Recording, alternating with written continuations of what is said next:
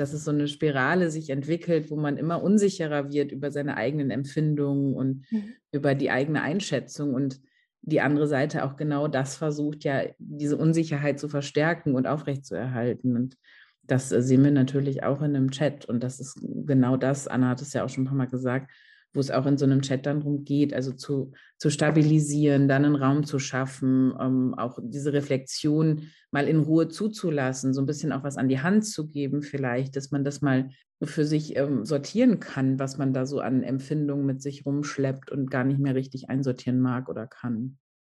Liebling, wir sind abhängig, der Podcast rund um das Thema Abhängigkeit in der Beziehung.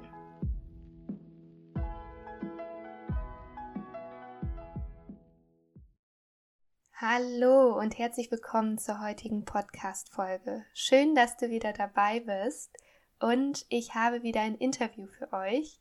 Diesmal durfte ich sogar gleich zwei Podcast-Gästinnen im Interview haben. Und zwar war das einmal die liebe Anna und die liebe Anke vom Krisenchat-Team. Diejenigen von euch, die Krisenchat vielleicht noch nicht kennen, Krisenchat ist eine gemeinnützige Organisation und sie haben sich im ersten Corona-Lockdown gegründet oder da ist es entstanden und sie haben sich dazu entschieden, ein niederschwelliges Chat-Angebot für junge Erwachsene ins Leben zu rufen. Etwas unglaublich Wertvolles und der heutigen Zeit entsprechendes, wie ich finde. Dort dreht sich alles um Herausforderungen in der Krise, mit denen junge Erwachsene zu kämpfen haben oder zu tun haben. Und sie können sich dort per Chat-Funktion anonym an das Team von Krisenchat wenden. Da sind ganz viele Chatterinnen und Chatter mit qualifizierter Ausbildung, also Psychologen, Therapeuten und Sozialarbeiter, die sich deinem Thema oder dem Thema dann, was angefragt wird, annehmen und da schauen, wie unterstützt werden kann. Und mit Anna und Anke habe ich in diesem Interview über das Thema toxische Beziehungen gesprochen, weil ich finde, dass es ganz nah mit dem zusammenhängt, was auch hier Thema im Podcast ist. Und ähm, ja, sie haben erstmal, wir haben erstmal darüber gesprochen, was ist eine toxische Beziehung überhaupt und wir haben vor allen Dingen auch die Individualität, die so wichtig ist, dabei zu berücksichtigen, die da vor allem steht, ähm, haben wir thematisiert und angesprochen. Und ähm, Anke und Anna haben uns Einblicke gegeben, wie sie arbeiten bei Krisenchat, wie das aussehen kann, wenn man dort ähm, eine Anfrage stellt und sich per Chat-Funktion anonym an sie wendet. Und ähm, wir haben auch darüber gesprochen, welche Themen aber auch noch mit da reinfließen, weil oft verschwimmen die Grenzen so ein bisschen, wenn wir von toxischen Beziehungen sprechen. Ähm, man sieht es ja an meinem Thema, also das Thema Sucht in der Beziehung, Co-Abhängigkeit, aber auch ähm, Themen wie sexualisierte Gewalt, körperliche Gewalt, all das. Und da ist Krisenchat wirklich super aufgestellt, weil sie wirklich verschiedene Fachbereiche haben und da dementsprechend weitervermitteln können und über die nötige Qualifikation und Hilfsangebote dann verfügen. Also ich danke Anna und Anke von ganzem Herzen wirklich sehr, dass sie sich die Zeit genommen haben, ja, mir Rede und Antwort zu stehen in diesem Interview und ja, einen Eindruck zu vermitteln, wie ihre Arbeit bei Krisenchat aussieht. Und wenn ihr Krisenchat unterstützen möchtet, wenn ihr das genial, super toll findet oder auch wenn ihr euch persönlich an sie wenden möchtet, um das Chat-Angebot in Anspruch zu nehmen, dann findet ihr die Kontaktdaten oder die Webseite von Krisenchat hier in den Show Notes der Folge. Und ihr habt auch die Möglichkeit über meine Merch-Kampagne, also über die Pullover, mit dem Hashtag Ich bin's mir selbst wert, beziehungsweise Selbstliebe ballert, also unter diesem Motto Krisenchat zu unterstützen.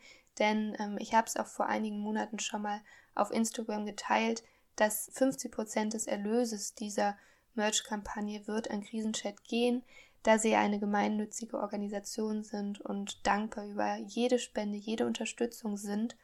Und ich einfach fand, dass es unglaublich gut passt. Für mich war ähm, der Satz, ich bin es mir selbst wert, essentiell wichtig in meiner persönlichen Krise damals und hat mir unglaublich viel Kraft oder es hat unglaublich viel Kraft in mir mobilisiert, um ja einen Weg daraus zu finden. Und daher habe ich mich entschieden, da in Kooperation zu gehen mit Krisenchat und würde mich unglaublich freuen, wenn ihr das unterstützt, denn sie machen wirklich unglaublich wertvolle Arbeit.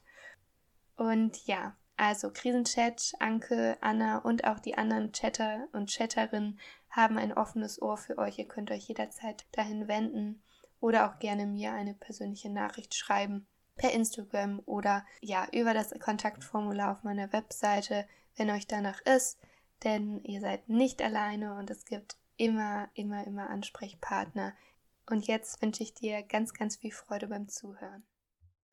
Hallo Anke, hallo Anna vom Krisenchat-Team. Herzlich willkommen hier im Podcast. Schön, dass ihr da seid. Hallo. Hallo, danke für die Einladung. Sehr gerne. Wir wollen heute über das Thema toxische Beziehungen sprechen. Und ähm, bevor wir das machen, würde ich mir wünschen, dass ihr euch beide einmal vorstellt, erzählt, was ihr macht bei Krisenchat, was Krisenchat ist. Genau. Also Anke, fang gerne einmal an und dann gehen wir zu Anna. Sehr gerne. Ähm, ja, ich bin Teil des psychologischen Leitungsteams bei Krisenchat. Krisenchat ist eine psychosoziale Chat-Plattform, ähm, wo wir Beratungen halt vor allen Dingen über WhatsApp anbieten, 24-7. Also wir sind da immer erreichbar für unter 25-Jährige. Und meine Aufgabe ist da vor allen Dingen das Thema Netzwerkarbeit. So sind wir beide ja auch aneinander geraten.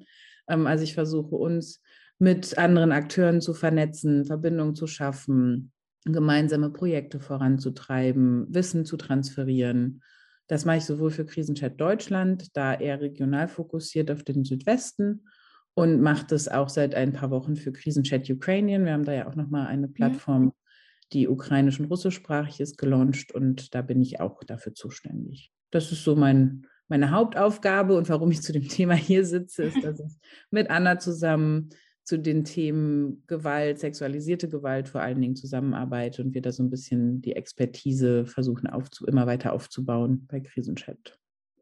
Ja, das, äh, der Fachbereich ist auch noch gar nicht so alt, oder? Du hattest damals gesagt, dass ihr den vor ein paar Monaten jetzt gegründet habt, oder?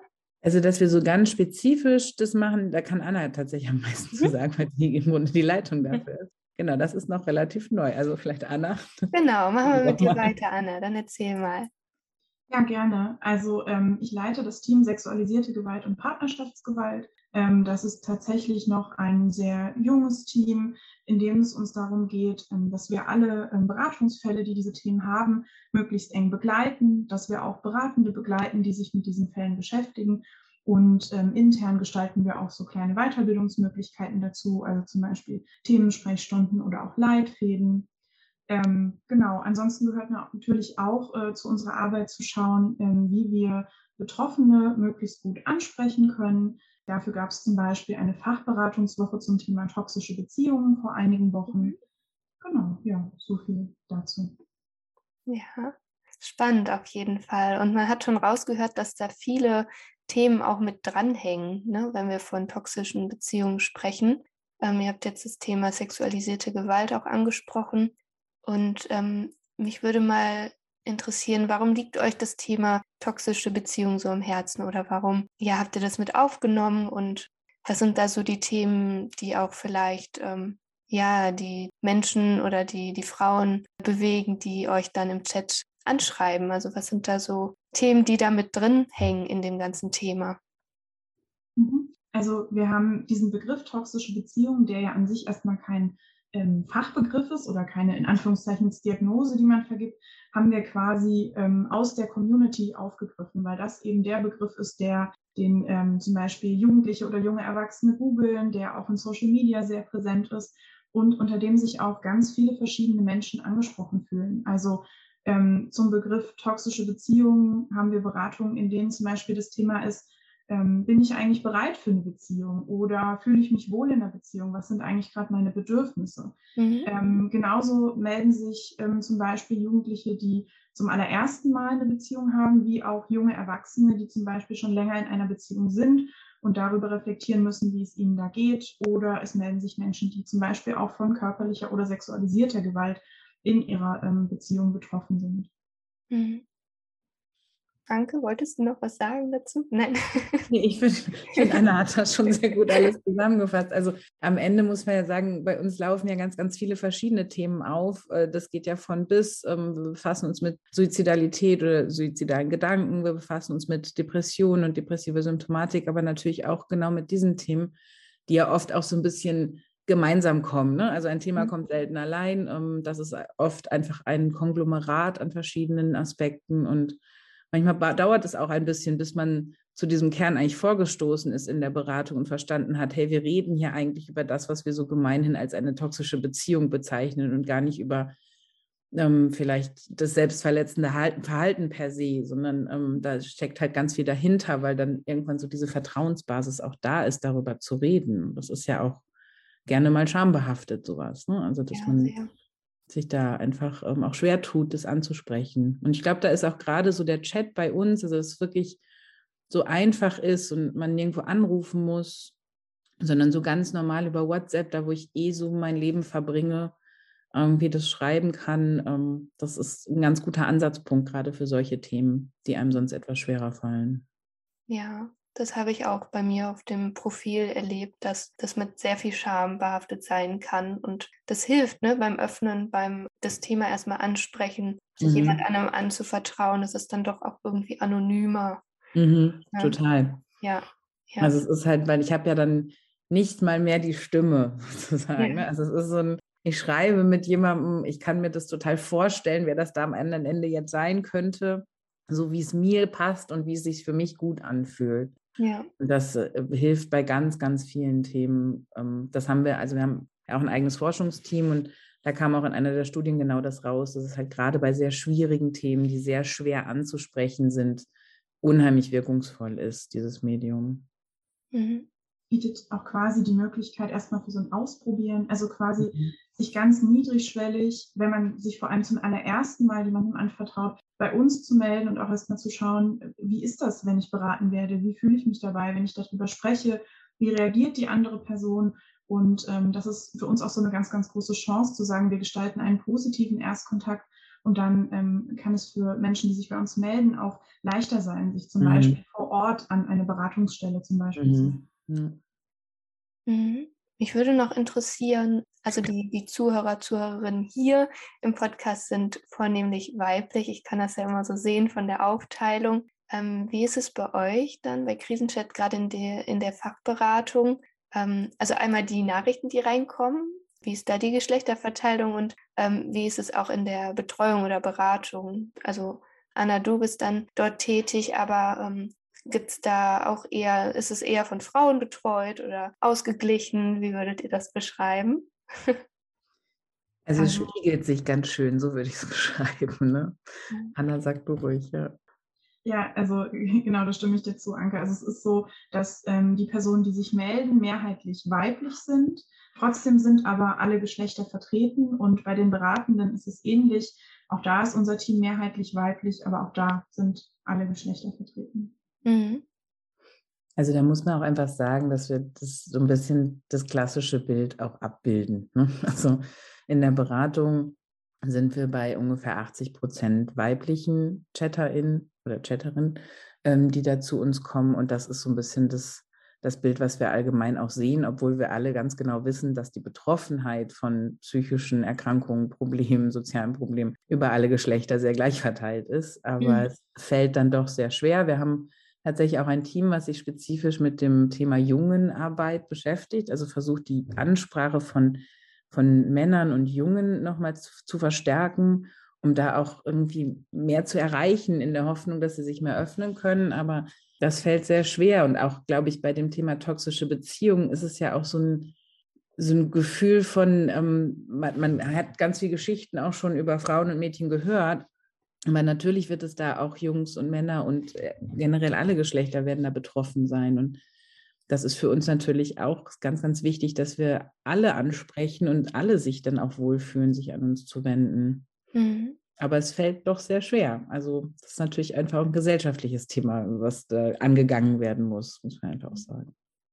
Ja, das erlebe ich aber auch bei meinem, also mein Thema, sage ich mal, ist ja noch ein bisschen kleiner. Mhm. sage ich mal, um die Suchtbeziehung dann aber auch vereinzelt kommt, dann auch mal eine Nachricht oder eine Anfrage von einem Mann rein. Und ich finde das sehr stark und wichtig, ne? also mhm. dass das passiert. Und wie du sagst, die Verteilung, die gibt es. Ja. Quer durch, ja. Mhm. ja. Als ich euch angefragt habe zu dem Thema, da hattest du, Anna, glaube ich, geschrieben, dass euch die Individualität in der Beziehung dabei trotzdem super wichtig ist, weil, also ich erlebe das so, dass unter diesem Begriff toxische Beziehung, dass das schnell wie so ein Stempel sein kann. Mhm. Und letztendlich ist ja trotzdem jede Beziehung ganz verschieden, ganz individuell. Da steckt so viel hinter. Ich würde gerne mit euch da mal so ein bisschen auf diese Individualität eingehen, also wie ihr das, warum es euch wichtig ist und was für euch dahinter steht.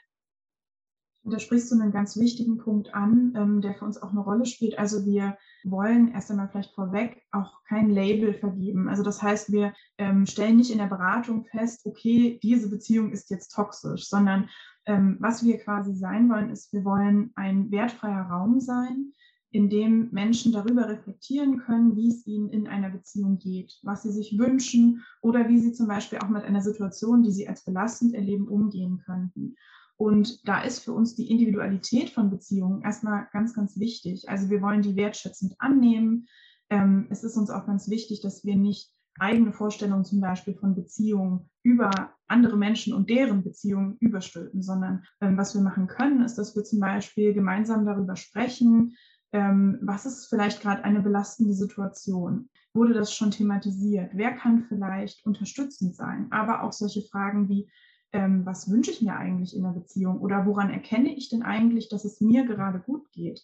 Oder auch sowas wie, was wären denn vielleicht Dinge, wenn ich die beobachte an mir selbst oder an der Beziehung, in der ich mich befinde, wo ich sage, das ist ein absolutes No-Go und was könnte ich dann tun, wenn mir das in dem Moment auffällt? Also ein ganz wichtiger Aspekt ist eben dieser, diesen Raum zu bieten für eine gemeinsame Reflexion. Mhm.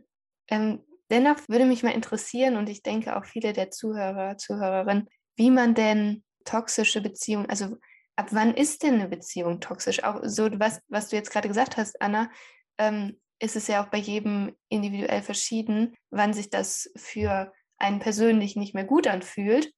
Aber wo würdet ihr vielleicht gewisse Dinge festmachen? Woran kann man das identifizieren, dass es toxisch ist? Oder was ist eine toxische Beziehung überhaupt? Was macht das aus? Also ich glaube, den wichtigsten Punkt hast du eben schon angesprochen, dass eine Person sagt, ich fühle mich in dieser Beziehung nicht gut oder mir geht es nicht gut, für mich fühlt sich diese Beziehung toxisch an. Wenn sich jemand bei uns meldet und das berichtet, dann ist das etwas, was wir so annehmen, wo wir dann schauen, was, was könnte der nächste Schritt sein. Ähm, so ein paar Alarmzeichen, so allgemein, die man vielleicht nennen kann, ähm, sind zum Beispiel sowas wie, wenn man in einer Beziehung ein starkes Drängen auf eine Intensivierung erlebt. Also PartnerInnen sehr schnell zum Beispiel darauf ähm, drängen, zusammenzuziehen, sich zu verloben, ein Baby zu bekommen. Oder ähm, gerade in jugendlichen Beziehungen vielleicht auch, ähm, wenn sich PartnerInnen noch nicht bereit für das Thema Sexualität fühlen, aber die andere Person sehr stark darauf drängt oder zum Beispiel intime Fotos zu versenden. Also all diese Dinge, wo auf eine starke Intensivierung gedrängt wird, obwohl eine Person eigentlich noch nicht bereit ist. Ähm, so ein anderes Alarmzeichen kann sein, ähm, wenn eine Beziehung sich in so einer Gefühlsachterbahn befindet. Also wenn man immer schwelgt zwischen Rosen und Pralinen und Komplimenten und im siebten Himmel und im nächsten Moment ein Streit, der so heftig ist, dass vielleicht auch Beschimpfungen fallen, dass sehr verletzende Dinge gesagt werden oder auch Beziehungen, wo permanent eine Trennung, dann wieder eine Versöhnung, wieder eine Trennung oder wo man sich quasi immer auf so einer Achterbahn befindet zwischen es ist wahnsinnig toll und es ist unerträglich und der Schmerz nicht auszuhalten. Ja. Ähm, so andere Punkte, ähm, die auch Warnzeichen sein können, ist, ähm, wenn zum Beispiel in Beziehungen permanente Kritik besteht. Ähm, damit meine ich jetzt nicht, dass es vielleicht einen Konflikt gibt und ein Gespräch darüber, sondern ähm, dass eine Person die andere permanent so unterschwellig kritisiert, so, ah, wie siehst du denn heute schon wieder aus? Oder ah, du komisch, du, du redest immer so merkwürdig oder ah, so wie du isst, da möchte ich dich eigentlich gar nicht mit zu meinen FreundInnen nehmen. Also immer so ein permanentes Kritisieren und auch so ein dadurch permanentes Verletzen natürlich von dem Selbstwert der anderen Person. Ähm, auch ein ganz wichtiges Alarmzeichen, ähm, was auch Menschen uns ganz oft berichten in der Beratung, ist ähm, kontrollierende und isolierende Verhaltensweisen. Also, dass ähm, man irgendwo unterwegs ist mit seinen Freundinnen und dann permanent Anrufe bekommt, wo bist du, mit wem bist du da, stimmt das auch wirklich, schick mal ein Foto, ähm, auch so Kontrollnachrichten oder auch das Isolieren von Familie, Freundeskreis, Hobbys und so, ähm, dass zum Beispiel ähm, die betroffene Person ähm, vom PartnerInnen unter Druck gesetzt wird, ach, triff dich nicht mit deiner Familie, die sind gar nicht gut für dich oder oh, mir geht's heute gar nicht gut, ich möchte jetzt auf keinen Fall, dass du zum Sport gehst, dann fühle ich mich hier so alleine. Auch da natürlich wieder wichtig, individuell zu schauen, fühlt sich jemand kontrolliert, fühlt sich jemand isoliert. Mhm. Ähm, das ist auch was, was wir nicht von außen bewerten, sondern wo wir aber quasi in die gemeinsame Reflexion gehen. Ähm, dann auch ein Warnsignal kann sein, ähm, wenn es viele Schuldzuweisungen gibt. Also wenn zum Beispiel jemand sowas kritisch thematisiert und sagt, du, ich habe das Gefühl, ne, ich fühle mich sehr kontrolliert, wenn ich irgendwo bin und du immer anrufst und nachfragst und dann ähm, quasi der Spieß umgedreht wird und die Schuld zugewiesen wird. Also, naja, wenn du nicht so wärst, wie du bist, dann müsste ich dich ja auch nicht dauernd anrufen und äh, natürlich ein ganz deutliches Alarmzeichen, wenn schon zum Beispiel körperliche oder sexualisierte Gewalt in der Beziehung ein Thema ist. Hm. Ich kenne das von mir selber auch, aber kriege das auch in, in Anfragen mit, so einen Gedanken dann zu haben, dass es vielleicht ja noch gar nicht so schlimm sei, ne, bei einem selber. Erlebt ihr das auch im, im Chat-Aufkommen? Also ich hätte diesen Gedanken dann oft, dass ich irgendwie noch nicht das Recht hätte, das so zu bezeichnen oder dass da ja noch Luft nach oben ist. Also es klingt jetzt im Nachhinein irgendwie so ein bisschen bescheuert, ne? Was ihr auch gesagt habt, ne? Diese, die klaren Anzeichen, so sexuelle Gewalt, körperliche Gewalt, das sieht man dann, aber das fängt ja schon viel früher an. Also diese emotionale Gewalt auch, ne? Und diese, dieses Kontrollieren vielleicht auch. Kennt ihr das auch? Also im, im Chat aufkommen dann, diese, diese Denkweise vielleicht auch? Ja, das sehen wir ganz oft tatsächlich auch bei ganz vielen Themen. Ne? Also, dass ChatterInnen zu uns kommen und im Grunde mit dem Satz anfangen, mein Problem ist gar kein Problem oder ist gar nicht so groß oder ist, glaube ich, gar nicht schlimm genug für euch. So, ne? Ich will euch die Zeit nicht wegnehmen. Also, und da fängt es ja schon an, dass man ja auch sieht, dass so am Selbstwert vielleicht auch schon ein bisschen gekratzt wurde. Ne? Und ähm, man das selber auch gar nicht mehr so richtig einschätzen kann, was ja genau bei dem Thema toxische Beziehung auch das perfide ja ist, also dass es, ähm, dass es so eine Spirale sich entwickelt, wo man immer unsicherer wird über seine eigenen Empfindungen und mhm. über die eigene Einschätzung und die andere Seite auch genau das versucht, ja, diese Unsicherheit zu verstärken und aufrechtzuerhalten. Und das äh, sehen wir natürlich auch in einem Chat. Und das ist genau das, Anna hat es ja auch schon ein paar Mal gesagt, wo es auch in so einem Chat dann darum geht, also zu, zu stabilisieren, dann einen Raum zu schaffen, ähm, auch diese Reflexion mal in Ruhe zuzulassen, so ein bisschen auch was an die Hand zu geben, vielleicht, dass man das mal für sich ähm, sortieren kann, was man da so an Empfindungen mit sich rumschleppt und gar nicht mehr richtig einsortieren mag oder kann. Mhm. Ja. Ja, das Aufschreiben oder überhaupt mal jemand anderem gegenüber aussprechen, das hilft ja oft schon sehr. Ne? Das, ja, ist ein Riesenpunkt. Und es ist auch das, was wir ganz oft in so Feedbacks ähm, lesen dann, ne? Dass sie, also das genau das, das war, was auch so den Knoten gelöst hat. So dass ich das, ich habe das jetzt mal runtergeschrieben. Um, es war so gut, dass da jetzt mal jemand war, der mir einfach zugehört hat. Und äh, dann konnte ich das mal für mich sortieren. Und jetzt kann ich damit, Anna hat es ja eben schon auch gesagt, jetzt kann ich damit zu jemand im echten Leben sozusagen gehen. Ne? Also jetzt kann ich damit zu zum Vertrauenslehrer, zu der Schulsozialarbeiterin, zu meinen Eltern oder wem auch immer gehen und ähm, das jetzt sortierter auch irgendwie dann von mir geben und denen erklären, was eigentlich bei mir los ist und wie es mir damit geht. Mhm. Ihr habt jetzt schon ganz oft den Begriff Selbstwert verwendet. und das ist ja auch ein Begriff, der bei mir immer wieder anklingt, weil ich selber auch erlebt habe, wie ähm, also für mich war die Suchtbeziehung eine toxische Beziehung, das kann ich jetzt so im Rückblick sagen. Aber es ist halt dadurch entstanden, dass ich ähm, meine eigenen Grenzen nicht mehr wahrnehmen konnte oder die überschritten worden sind oder ich die auch habe übergehen lassen und dass ich ja meinen eigenen Wert aus den Augen verloren habe, was du auch vorhin beschrieben hast, dieses ja sich selber nicht mehr zu spüren zum Beispiel, mhm. ja. die eigenen Grenzen nicht mehr sehen. Und ähm, wie würdet ihr diesen Zusammenhang beschreiben oder erklären? Also den Selbstwert und die toxische Beziehung. wie hängt das miteinander zusammen? Wie hängt das vielleicht auch dann ähm, in Bezug dessen zusammen, um eine Besserung herzustellen, einen Weg für sich zu finden, da ähm, ja wieder sich zu spüren und eine gesündere Beziehung führen zu können? Ja, eine Sache, ähm, die wir da in der Beratung auch allgemein ganz oft ähm, thematisieren, ist im ersten Schritt auch dieser liebevolle Umgang mit sich selbst. Also sich auch mal bewusst die Zeit zu nehmen, zu benennen, was mag ich denn an mir eigentlich? Also was ist denn an mir toll oder was glaube ich, was zum Beispiel andere Menschen an mir schätzen? Oder auch ähm, einmal zurückzublicken in seine Biografie, zu schauen, mit was für Herausforderungen war ich eigentlich schon ähm, konfrontiert?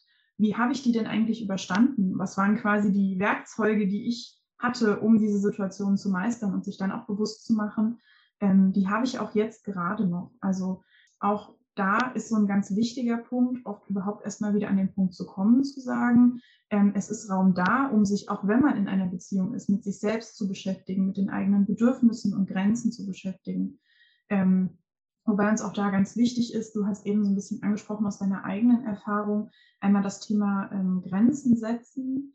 Ähm, da ist uns wichtig auch deutlich zu machen, dass ähm, wenn Grenzen verletzt werden, das natürlich nicht bedeutet, dass Betroffenen die nicht oder nicht gut genug kommuniziert haben, sondern trotzdem kann es ja passieren, dass eine andere Person sich grenzverletzend verhält.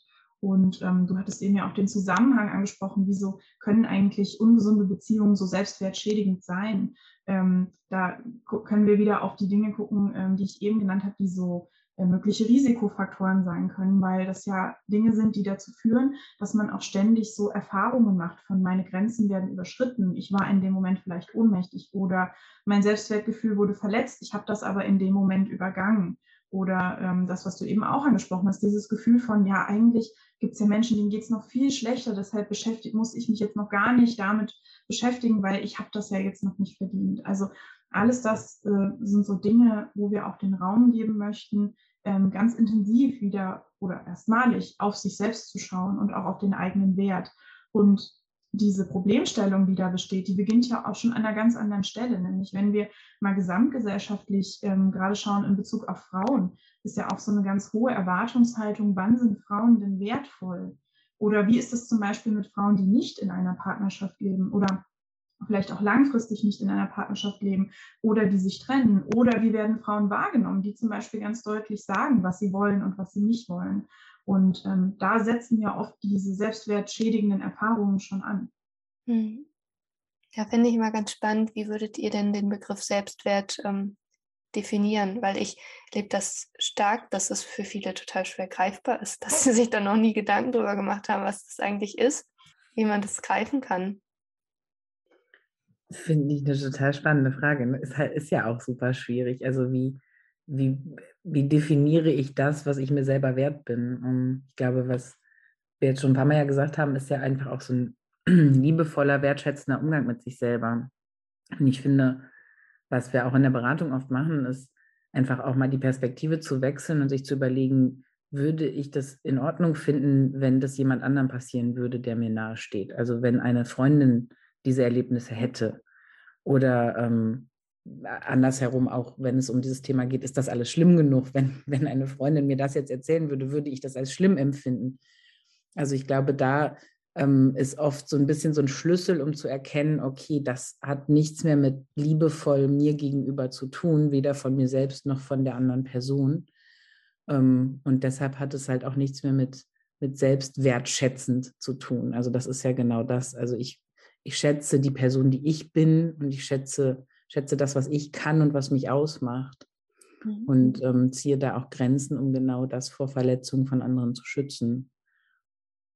Ich finde, da sprichst du was ganz Wichtiges an, Anke. Und ich finde auch, also die Frage ist, ist wirklich, finde ich, nicht einfach zu beantworten, mhm. weil auch, glaube ich, da ähm, einfach Menschen, wie sie sich selbst erleben, auch sehr individuell sind. Was man aber vielleicht ganz allgemein sagen kann, ist, dass ähm, jeder Mensch wertvoll ist, so wie die Person ist. Und das Selbstwert auch was damit zu tun hat, diesen Wert anzuerkennen, ganz unabhängig von einer Leistung oder einer Handlung.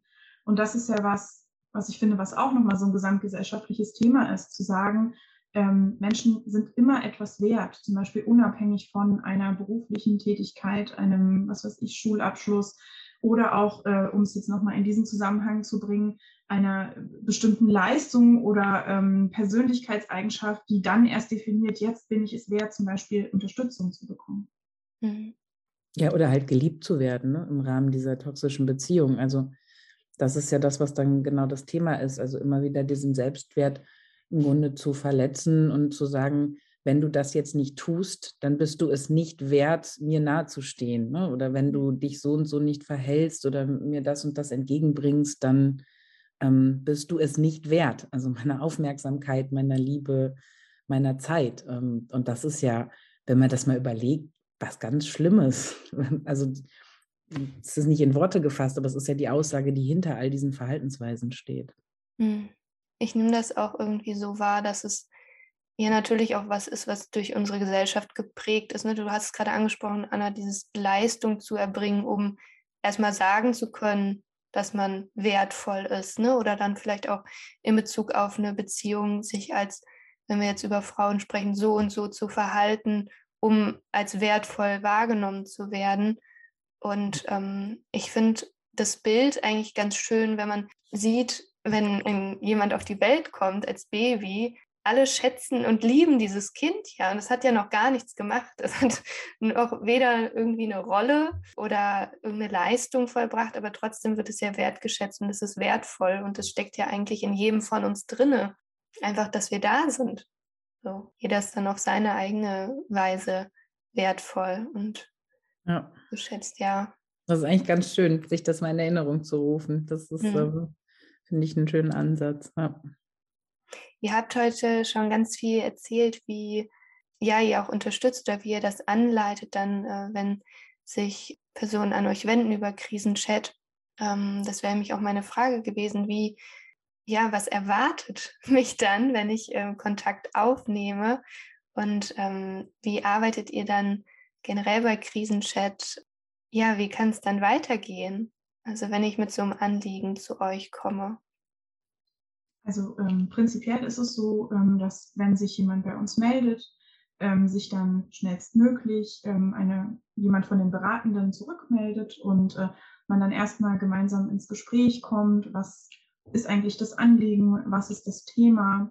Ähm, die Beratungen an sich, die verlaufen natürlich sehr individuell. Also ähm, da kann es zum Beispiel darum gehen, das beim Thema Selbstwert zum Beispiel, ähm, so selbstwertstärkende Übungen zu machen. Oder, das hatten wir eben ja schon ein paar Mal angesprochen, auch einfach einem Raum zu geben, erstmalig über etwas zu sprechen und auch zum Beispiel Gefühle zu benennen, die damit verbunden sind und dann vielleicht aber auch in eine gemeinsame Reflexion zu geraten. Ähm, was wir auch nochmal haben, ist, ähm, wir haben eine spezifische Fachberatung zu bestimmten Themen, die nochmal ein bisschen anders funktioniert. Also ähm, wo Menschen dann die Möglichkeit bekommen, mit bestimmten beratenden Personen in der Regel drei bis vier feste Termine zu haben. Ähm, da ist auch schön, dass wir da die Möglichkeit haben, nochmal so ein bisschen stärker in Beziehungen zu gehen, auch stärker quasi so auf ein gemeinsames Ziel, was wir miteinander besprechen, hinzuarbeiten ähm, ein ganz wesentlicher Teil unserer Arbeit ist oft auch, dass wir schauen, was sind denn vor Ort Unterstützungsmöglichkeiten? Also, dass wir gemeinsam überlegen mit den Menschen, die sich an uns wenden, wer sind vielleicht Vertrauenspersonen, mit wem könnte man sprechen, ähm, welche Vertrauenspersonen bestehen vielleicht schon, aber welche neuen könnte man vielleicht auch finden. Ähm, genauso wie wir zum Beispiel auch häufiger mal weiterverweisen, wenn es zum Beispiel spezifische Beratungsstellen gibt, ähm, wo es, wo, also wo zu diesem Thema zum Beispiel eine passende Beratung möglich wäre. Genau. Ja, oder auch ähm, eine weitere Begleitung, ne? Weil man muss ja einfach sagen, also wir sind uns ja auch der Grenzen von Krisenchat bewusst und das ist auch etwas, was wir immer wieder kommunizieren, weil so toll es ist, dass es ein Chat ist, es hat natürlich dann auch einfach seine, seine Grenzen und auch Nachteile. Und ähm, ab einem gewissen Punkt, wir können zum Beispiel niemals eine Therapie ersetzen, das wollen wir auch nicht. Wir sind eine Kriseninterventionsplattform, wir können in der Krise helfen, zu stabilisieren, ähm, sich wieder zu spüren, hast du ja eben schon gesagt, das ist ja ganz mhm. oft auch ein Thema. Ähm, und dann von da aus auch so ein bisschen die, die Selbstwirksamkeit wieder so anzukurbeln und dann einfach so ein bisschen auch wieder selber ähm, besser mit der Situation umgehen zu können. Also die eigenen Ressourcen auch so ein bisschen wieder für sich sichtbar zu machen. Und ich glaube, das ist vor allen Dingen dann halt auch der, also der, der große Punkt, was wir leisten können. Und darüber hinaus ist es dann ganz, ganz wichtig, sagen wir auch immer, das Ziel einer Beratung ist halt eine Anbindung vor Ort. Also den Mut zu haben, jemandem vor Ort darüber zu berichten, ähm, die Ressourcen auch zu haben, um sich an jemanden oder etwas, eine Organisation vor Ort zu wenden. Bei ganz jungen ChatterInnen zum Beispiel ist es ein, kann es ein Riesenthema sein, sich an das Jugendamt zu wenden. Also selbst wir als Erwachsene wüssten nicht, was wir da tun müssen. Dann können wir natürlich von einer Zehnjährigen nicht erwarten, dass sie das weiß. Und mhm.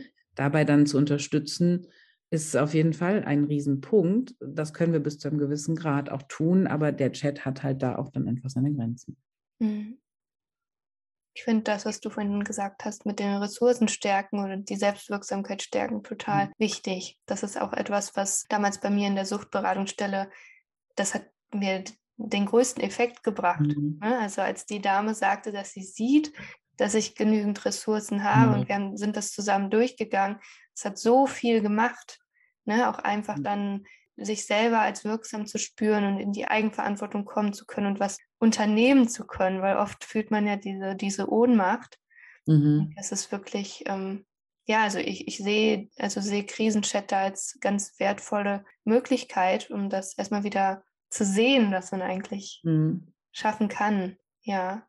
Also es ist auch was, was wir in Beratungen ganz, ganz oft machen. Also dass wir wirklich auch Übungen zum Selbstwert einfach machen, gemeinsam. Ne? Also so im Chat so ein bisschen an die Hand zu nehmen und dann diese Übung auch durchzuführen. Und auf einmal ähm, ändert sich diese Dynamik in diesem Chat total, weil der Person halt auf einmal auffällt, so hey, ich kann ganz viel, ich habe ganz viel, ähm, ich habe schon ganz tolle Erfahrungen im Leben gemacht. Ich habe so ein also eine Übung haben wir auch, die heißt Ressourcenrucksack. Mhm. Ich habe so einen Rucksack voller Dinge, mit denen ich mir im Leben helfen kann und die mir irgendwie ein gutes Gefühl geben, die mir Selbstwert vermitteln. Das mhm. ist ganz oft auch ein großer Schlüssel. Mhm. Schön, ja. Mich würde noch interessieren, wir sind schon fast am Ende, mhm. aber ich würde gerne noch einen, einen Punkt mit reinbringen. Und zwar ähm, hier im Podcast geht es ja vor allen Dingen um das Thema Abhängigkeit auch in der Beziehung. Und ähm, da würde mich auch mal interessieren, wie ihr das im Zusammenhang mit toxischen Beziehungen seht.